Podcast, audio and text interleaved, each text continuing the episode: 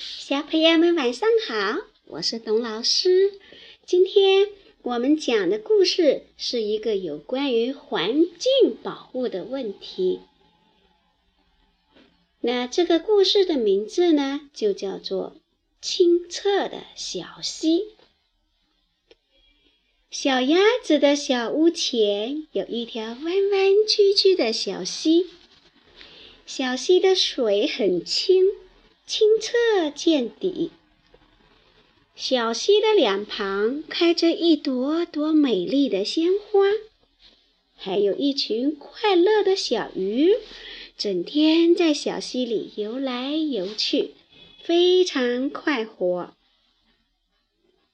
小白兔慢慢的从小溪上跳过去，说：“哇，多清澈的小溪呀！”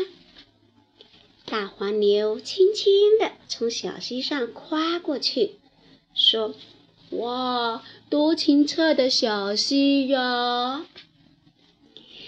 朋友们都说，小鸭子家门前有一条清澈的小溪，他们都喜欢在清澈的小溪上喝喝水，看看小鱼。可是时间一长，朋友们发现清澈的小溪不见了，这是怎么回事呢？你看，一堆堆的垃圾堆在小溪旁，苍蝇在小溪上嗡嗡嗡地飞，溪里的小鱼也不见了。嗯，一股臭臭的味道。这里发生了什么事呢？原来是小鸭子把家里的垃圾全都倒在了小溪上，把家里的脏水随手一倒，把泥巴、菜叶和小瓶子，什么东西都往小溪上扔。时间一长，小溪就变成现在这样了，又脏又乱又臭了。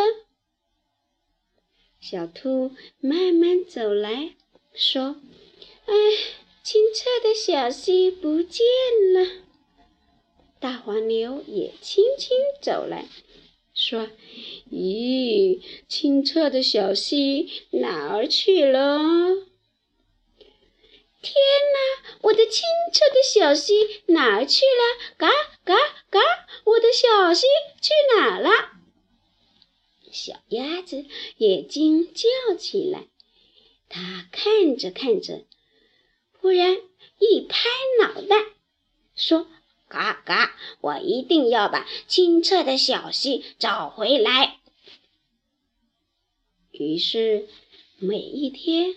小鸭子早早的就起来了，它推着一辆垃圾车，手里拿着一个网兜，用力的捞着小溪上的垃圾。小白兔和大黄牛看见了，也赶过来帮忙。他们提着水猴，给小溪冲呀冲呀冲。把小溪洗得干干净净的，还换上了清清澈澈的水。过了不久，哦，一条干干净净的小溪又出现了。小白兔说：“嗯，清澈的小溪好美啊！”大黄牛也说：“嗨，清澈的小溪，你好。”嗯，我要喝一口水，这水好甜呐！